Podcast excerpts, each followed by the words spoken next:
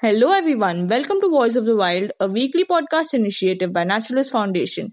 In the episode 2, we are going to talk about all major nature events that have taken place until 23rd May 2020. With this podcast, we bring you closer to the world of wildlife conservation, scientific research, and government environmental policies. I am Vanishree Naik, and along with me, I have. I am Gauri Joshi. I am Manju, and in today's podcast, we are going to talk about a few important happenings of wildlife amid this lockdown, starting with updates on Etalin project and EIA, moving on to two coal mining projects in eco-sensitive zone of Western Ghats, and second one in Dehing Patkai Elephant Reserve. Moving further, we will talk about animal interaction and hunting down of Kerala man-eater. The next one on the list we have algal bloom in Talave wetlands and how China has taken steps to eradicate wildlife trade. And finally, rediscovering sustainable development through a COVID 19 lockdown lens. Now, I would like my friend Gauri to let us know about the insights of updates on Etalin project which has been approved. With the onset of coronavirus pandemic, people all over the world have started to realize the grave consequences of environmental destruction and mismanagement the reality has sunk in that we aren't well equipped to handle the ongoing degradation of the environment.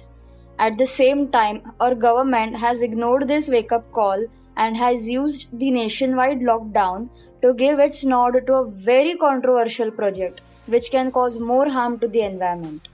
Last time, you all heard about Dibang Valley and the Etalin hydroelectric project.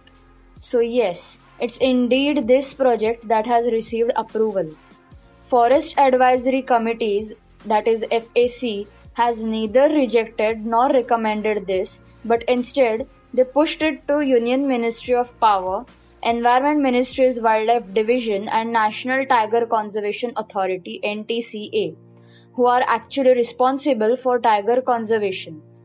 Tigers are extremely important for the ecosystem of any place and their decline leads to total collapse of that ecosystem. Studies had also shown that Dibang Valley has records of tiger sightings. So, in this situation, Environment Impact Assessment, that is EIA, study seems to have been totally useless. Now, what is this EIA I'm talking about? It's basically a study to predict what consequences development projects like dams, highways, and so on will have on the environment of the selected area that helps to decide whether a project can be started or not. And if it's to be started, what can be done to reduce its impact. Now the problem is, Ministry of Environment, Forests and Climate Change has proposed about a new EIA notification which will replace the current one from 2006. This notification has posed serious problems for the environment as well as the people who will be affected by development projects. A classic example is the recent tree cutting in Aarey Forest. EIA is supposed to cover the entire ecology of the area, but MMRC excluded the rich biodiversity of the fauna in the forest. Aarey isn't called green lungs of the city for nothing. It's a natural flood plain of Mithi River as well as controls the temperature and humidity of the city. If we lose this, we will see a rise in floods during monsoons. Who will be responsible for it then? EIA was supposed to minimize the damage, but what's happening seems to be completely opposite. The new EIA poses problems like projects that had failed to obtain a clearance or had started without applying for it can get approved. Central government reserving the right to approve projects of strategic importance, but there's always a threat of it being misused. Project developers had to previously submit a record every six months, but the new notification would allow them to report directly after a gap of one year. A lot of damage can happen in that period without anyone realizing it, and then it will be too late. So, the fact that the government is clearing the projects with a discussion of few minutes is absolutely not helping. According to meeting agendas posted on Environment Ministry's website, 191 projects are to be considered for clearances, which will be done by 10 expert appraisal committees EACs. But in their 2 hour video conferencing, 47 projects were crammed into consideration over 3 sittings. With the lockdown in place, there won't be any on site visits either. So, all the documentation would come from project developers. So, we wouldn't even know how much of that documentation would be accurate. Now you know that the current EIA isn't any better, but the newer one will be even worse. We are not against development at all, but it would be better if there is more stronger and better EIA which can hold projects more accountable towards the environment instead of weakening it. Since all of us were focused on the Northeast, there has been another bad decision which has surfaced regarding coal mining permissions in the Western Ghats. Vani will tell us something about it. Recently, we are hearing news like UK going a whole month without coal power, Portugal goes two months without coal based electricity, even Europe is shutting down some of the last coal industries faster than expected during this pandemic. But in India, the situation is reversed. Even after the protests against the mining activities in Dehing Patkai Elephant Reserve, another eco-sensitive area has been secretly attacked. Now before we talk about the Western Ghats, let me tell you what ESA is. ESA basically prohibits any mining or red category industries to be established in the ecologically important zones. The ESA draft covers around 56,825 square kilometers spanning in six states of India. That is around 37% of the Western Ghats, out of which 17,340 square kilometers is in Maharashtra. Now the state has already excluded 358 villages out of 2,133 in Maharashtra from the ESA. On 13 March, the Maharashtra state government requested the center to exclude more 15% of the Western Ghats that comes under ESA for mining and industrial activities. This request was proposed based on the suggestions received from the state's industrial and mining bodies because some villages fall under the MIDC areas. Now, I wouldn't go in much detail about the same, but several claims of stopping mining and other red category industries from functioning in the Western Ghats were made in the years 2012 and 2015. But we may wonder that the loss of just 15% of forest land may not make much of a difference to such a huge forest. But let me tell you, in the last five years, India has lost around 1,20,000 hectares of forest area, most of which was from the Western Ghats. Only Karnataka and Kerala combined have lost around 30,000 hectares of forest area and the effect of which can be seen clearly by the drying of Kaveri river in spite of good rainfall. Coming back to the current request, among the villages planned for exclusion there are Dodda Marg Savantwadi which is an important elephant and tiger corridor along Maharashtra-Goa border. The corridor is home to many animals including tigers, leopards, elephants, sloth bears, giant squirrels, etc. The corridor connects Radhanagari Wildlife Sanctuary in Kolhapur to Bhimgad Wildlife Sanctuary in Karnataka. And if this corridor is broken, it will end up affecting the ecology of both these wildlife sanctuaries. Not only nature and wildlife, but also the local communities of these areas are being affected by the mining industry. The villagers of Kalane, where one of the mines is operational, submitted a resolution that they did not want mining in their area since that was affecting their agricultural farms. Since Western Ghats is one of the oldest land masses of the world, around 150 million years old, even older than the Himalayas, has a great range of biodiversity which has yet to be discovered. This area also faces a lot of threats by the illegal mining that goes on around the Western Ghats. Yes, many mining companies are carrying out activities in many parts of the country without any environmental clearances, and the recent EIA is a way of making these illegal activities legal. But what encourages these coal miners to disrupt the protected areas of India just for the extraction of coal, either legally or illegally? Of course, there are a lot of benefits to coal mining, but these benefits can soon lead to disadvantages for our own country. The estimated global reserves of coal is around 1 trillion tons, which can provide energy for another 200 years based on current consumption. But what after that? What if we kept utilizing these supplies? They will only last for 200 years. And what about after that? Currently, most of our infrastructure is specifically designed to use coal. But what will happen if these infrastructures, once the coal reserves are emptied? Why don't we rather switch to lo- renewable resources of energy, which once established is going to supply continuous power? Most of our current fuel and power industries depend on coal. Thus, usage and extraction of coal gives capital benefit and not much investment is needed as compared to nuclear or renewable resources of energy. Moreover, coal can be easily converted into liquid and gaseous forms of energy, making it less polluting to the environment. And also, new technologies like carbon absorption and reusing has lowered the amount of pollution caused by these industries. Keeping these points in mind, we cannot deny that, however less, in the end, coal does produce a huge amount of pollutants for our environment, and also these mining projects cause immense ex- exploitation of land and communities living around it. Many miners prefer open cast technique of coal extraction, which causes huge destruction of property, especially when the area is a natural habitat. The flora and fauna of such areas are completely devastated and destroyed, leaving the soil almost infertile. Coal mining can cause a lot of respiratory disorders and lung cancer as well. Workers of coal mines can be affected by black lung disease, which is not curable and has a 100% fatality rate.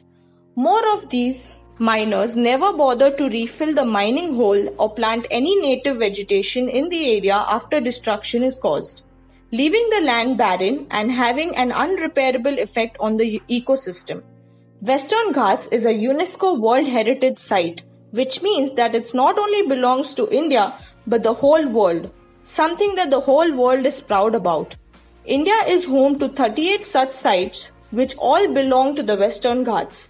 These ranges contain a large proportion of the country's flora and fauna and also influence the monsoon weather patterns of India. Any drastic disturbance in the Western Ghats could end up disrupting the whole climate cycle of our country.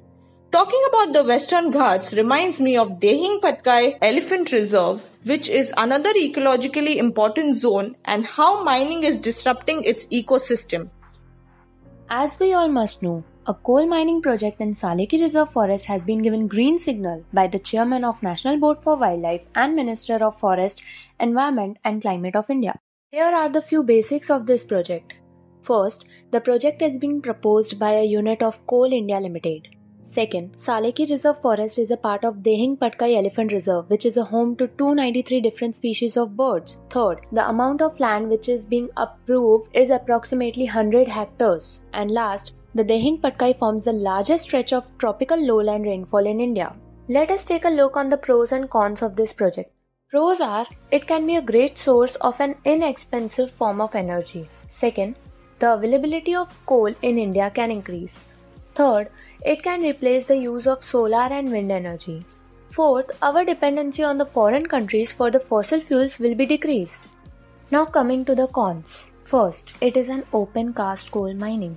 An open cast coal mining can result into exposure of radioactive elements in the environment.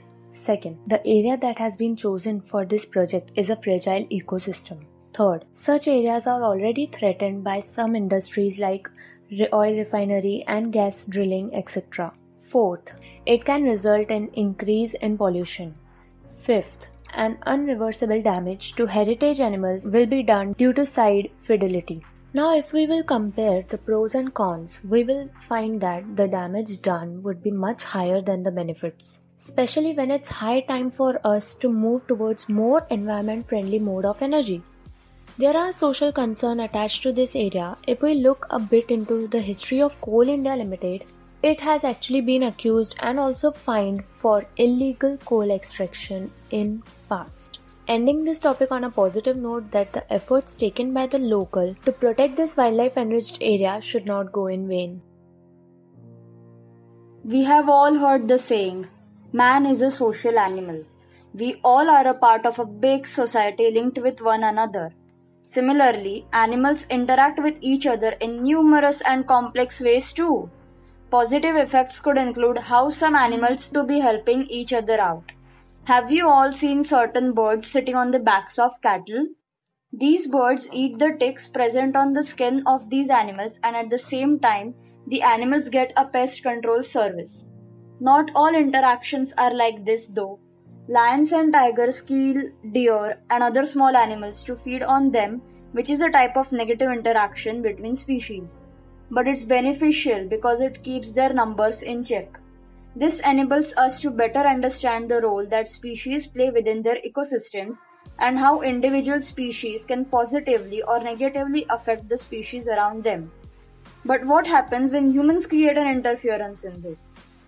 Earlier this month, a snow leopard was captured by Forest Department with the help of locals in Geo village of Spiti district in Himachal Pradesh who had killed almost 40 sheep in the past 4 days before being captured. These elusive animals live in the steep slopes of the Himalayas and mainly feed on the mountain goats. As farmers push further into their territories for grazing the sheep, it brings them in direct contact with the leopards, which consider them as an easy catch, leading to attacks. The snow leopard was then sent to the Himalayan Nature Park in Kufri of Shimla district and now will soon be released back into the wild.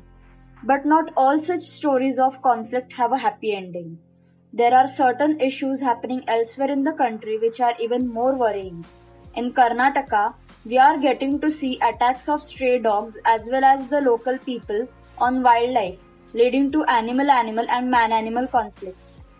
In view of the continuing lo- lockdown, stray dogs are as well as people have started killing spotted deer, black bucks, mouse deer, wild boars, turtles, peacocks, and a host of species on the fringes of forests, be it protected or not.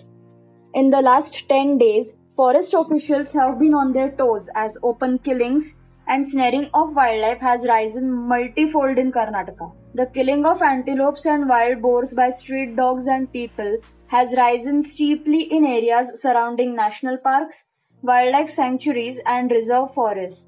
With people locked in their homes, the strays are unable to find any source of food. And this also applies to the people living in the poverty ridden conditions who are unable to afford basic necessities due to lack of work. For such people, as well as stray dogs, wildlife becomes an easy target. In case of stray dogs, another thing to watch out for is spread of diseases. According to Secretary of Society of Wildlife Veterinarians, Dr. H. S. Prayag, dogs can carry rabies and canine distemper. With vaccination scant, it is always risky when these clashes happen.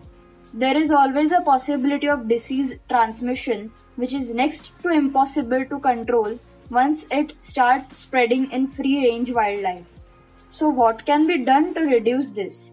If possible, those who can afford can provide food for the needy especially in areas where there are hamlets or villages along the edges of the forests. No one is going to stop you from helping, provided all the precautions and social distancing is followed.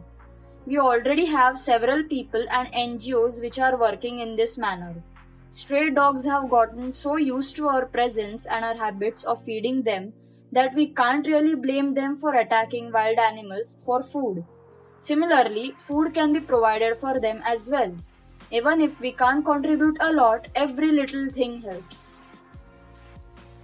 Recently, news about a Kerala man eating tiger has uh, surfaced the internet with contradictory views about the whole situation. There have been debatable uh, circumstances.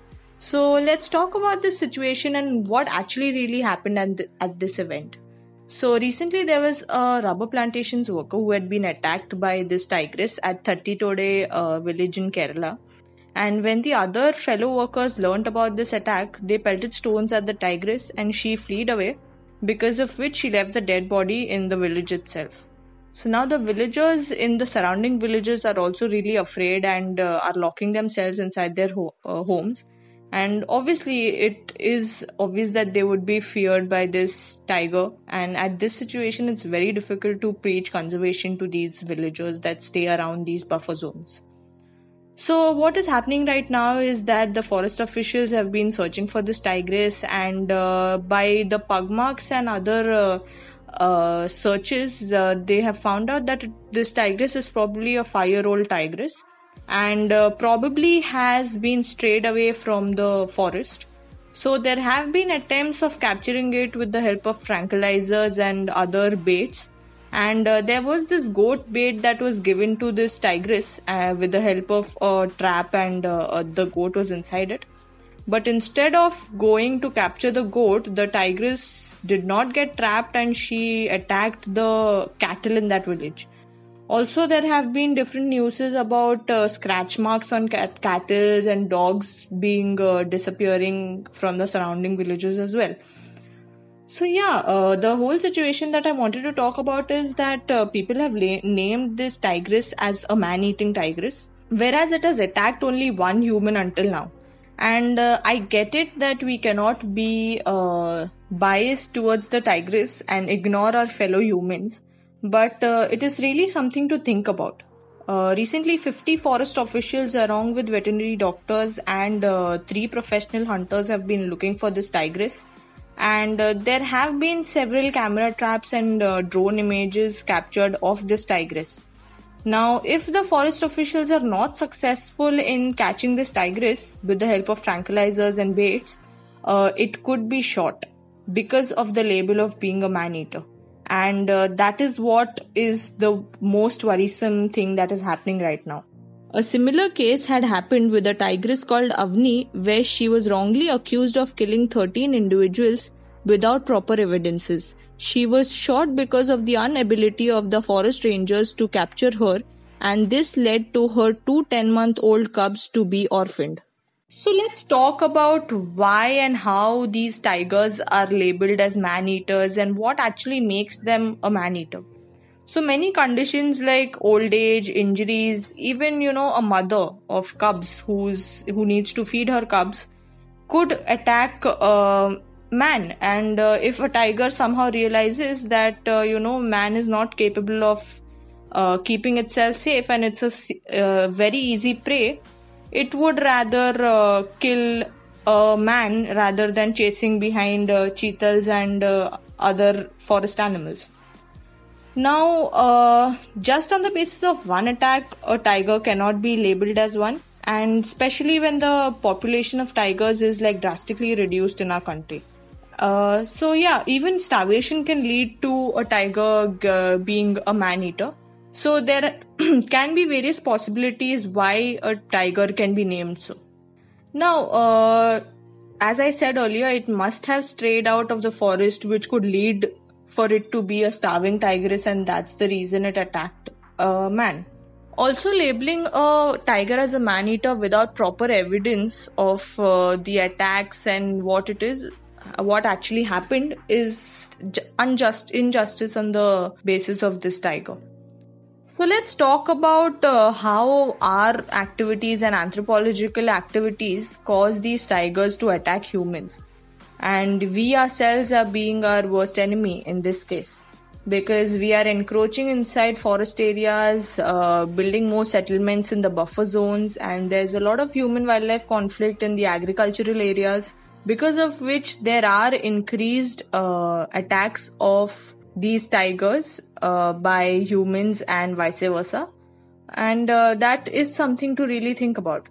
Now, uh, talking about encroachment, um, we need to keep in mind that uh, every tiger has a male tiger especially has a territory area of 60 to 100 kilometers and uh, most of our wildlife reserves are around 1000 to 2000 kilometers at large.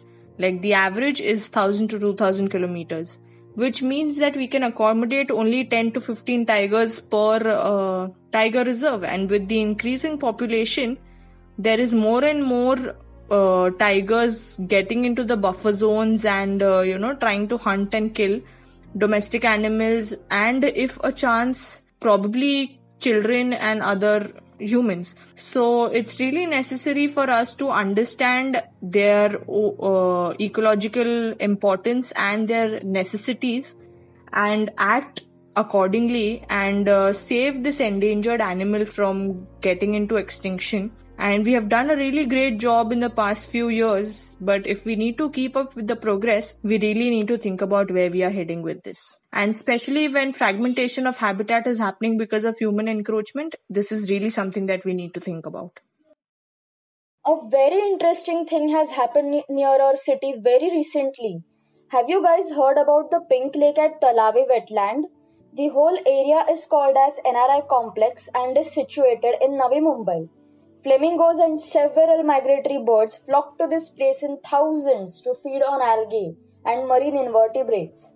Very recently, water in a spot has been observed to have turned pink.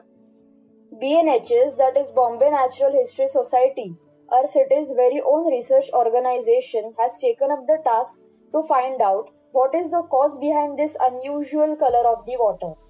There are other such examples of pink lakes too.